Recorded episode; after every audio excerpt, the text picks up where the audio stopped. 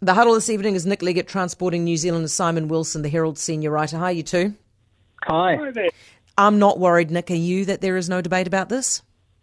I'm not worried at all. I am Okay. sad though that Matt Roberts Robson, a you know formerly proud sort of principled politician, uh, has descended into this sort of rogues gallery uh, on RT, which is really uh, you know it's, it's it's fringe ideologies of the crazy left and the crazy right, and you know he's basically a vessel of propaganda for a, a country that's slaughtering you know civilians every day uh, in Ukraine, and so I, I just cannot believe that uh, you know a so-called pacifist is so captured by uh, that situation, and and you know, and furthermore, um, you know, to endorse a worldview that that calls the Ukrainian president, who is Jewish, a fascist, is appalling, and Yeah. I think that this is uh, it's beyond the pale, frankly.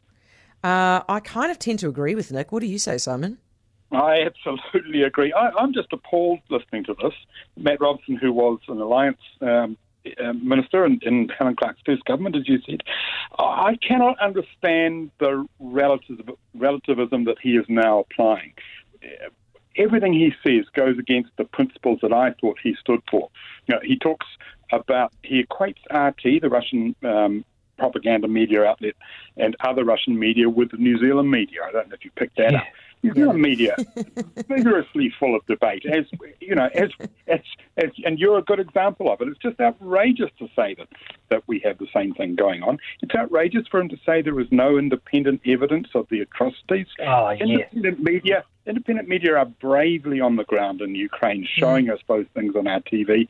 And right. has he forgotten how how how much of a tyrant Putin is? Has he forgotten about Alexei Navalny and what happened to him? Uh, it's just it's just shocking. It's absolutely shocking. It's pretty weird when you think about it that this kind of stuff is taking hold in this part of the world, but apparently it is. Now, Simon, on the matter of the Chloe Swarbrick uh, documentary that's costing taxpayers $200,000, should we be funding it? Well, I should first declare a conflict of interest here. Um, my wife is the executive producer on this project. so I just want that to be out there now. Is she? Having said that- Yes, she is.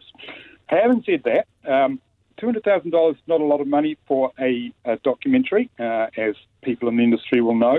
Um, that's the first point to make. The second one is that I think the really extraordinary thing here is that we don't have more programs like this. We don't commission more uh, documentaries that tell us about how power works and how government works and how parliament works. I would love to see a documentary about Nicole McKee, for example, who is the uh, ACT member who was in the, um, you know, the gun lobby.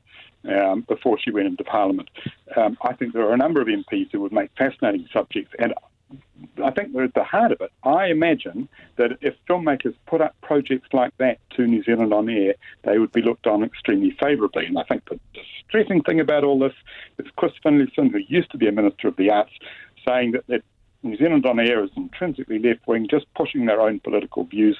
He must know that that's nonsense. What do you, I mean, obviously, Nick, Simon can hardly criticise it unless he wants to get a bollocking at home. What do you think? Um, I'd I- if I thought it was wrong. I, I support the principle actually that Simon has stated that we should be making more documentaries. Um, I'm Heather. It will. You'll be very surprised to hear that I enjoy going back over YouTube and looking at politics. You know, in New, political videos in New Zealand, Yeah, the in old the, ones. You know, seventies, eighties, and nineties. It's fascinating. In fact, I saw one Barry Soper covering the 1981 general election the other Oh, is day. that the one where he's running in his really short bike That's shorts? the one. That's oh, yeah. the one. Yeah. Now, so these Yeah, that- do, that is these enough. actually have. Yeah, we don't want to divert the conversation. Um, the, the point is that these have uh, an historical relevance, and I believe we should be preserving that. And I think Chloe Swarbrick is a person that of note that, that we should be, uh, you know, looking at her life both for the current uh, interest and also, you know, for historical context, you know, down the line. What I do have a bit of an issue with is the funding of a serving politician with public money and the fact that there could be seen to be an advantage for her in terms of promotion with public money. You know, you saw the there was the Labor candidate, in, um, I think in uh, South Auckland last year, that was promoted on the housing uh, Kāinga Ora um, uh, promotion, and I Yeah. think that That's a different issue. Well, no, but the principle of public money going towards promoting a politician, Simon, I think is a very you know good issue to for us to consider. And I think that's the thing that would concern me rather than the fact that it's publicly funded or that it's not relevant content. What's an all documentary is going to promote Chloe. You, you, don't know what the documentary makers will find, and of course, it's not going to be. Well, I happen, I happen to agree with Chris Finlayson a little bit on that stuff. Which what did Chris Finlayson say? Well, he said that there's a there's a, a left wing bias in terms of what they fund. I mean, so, Simon, isn't like that, Simon, uh, that Simon tries to make himself look balanced by talking about Nicole McKee from ACT. Well, where are the documentary makers looking to cover her life and her experience in politics? Yeah, I'm sorry. Um, I actually so, think that Nick kind of nailed it there. Right. The problem is NZ on air. Uh, well, but, but but isn't that exactly what we expect from them? We we expect them to have a left wing bias, and then they go and they kind of reinforce it, and that's problematic. I don't I don't agree with that. As I said before, I, if filmmakers turned up to New Zealand on air with a with a proposal to make uh, documentaries about right wing politicians, I think they would be absolutely thrilled because it doesn't happen very often.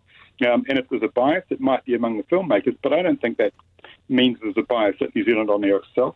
They're a statutory body with a duty to to uh, fund across a range of things, and I, and I imagine they work hard to make sure they're doing that. Guys, it's been good to talk to you. Thank you for that. Nick Leggett, Transporting New Zealand, Simon Wilson, the Herald senior writer.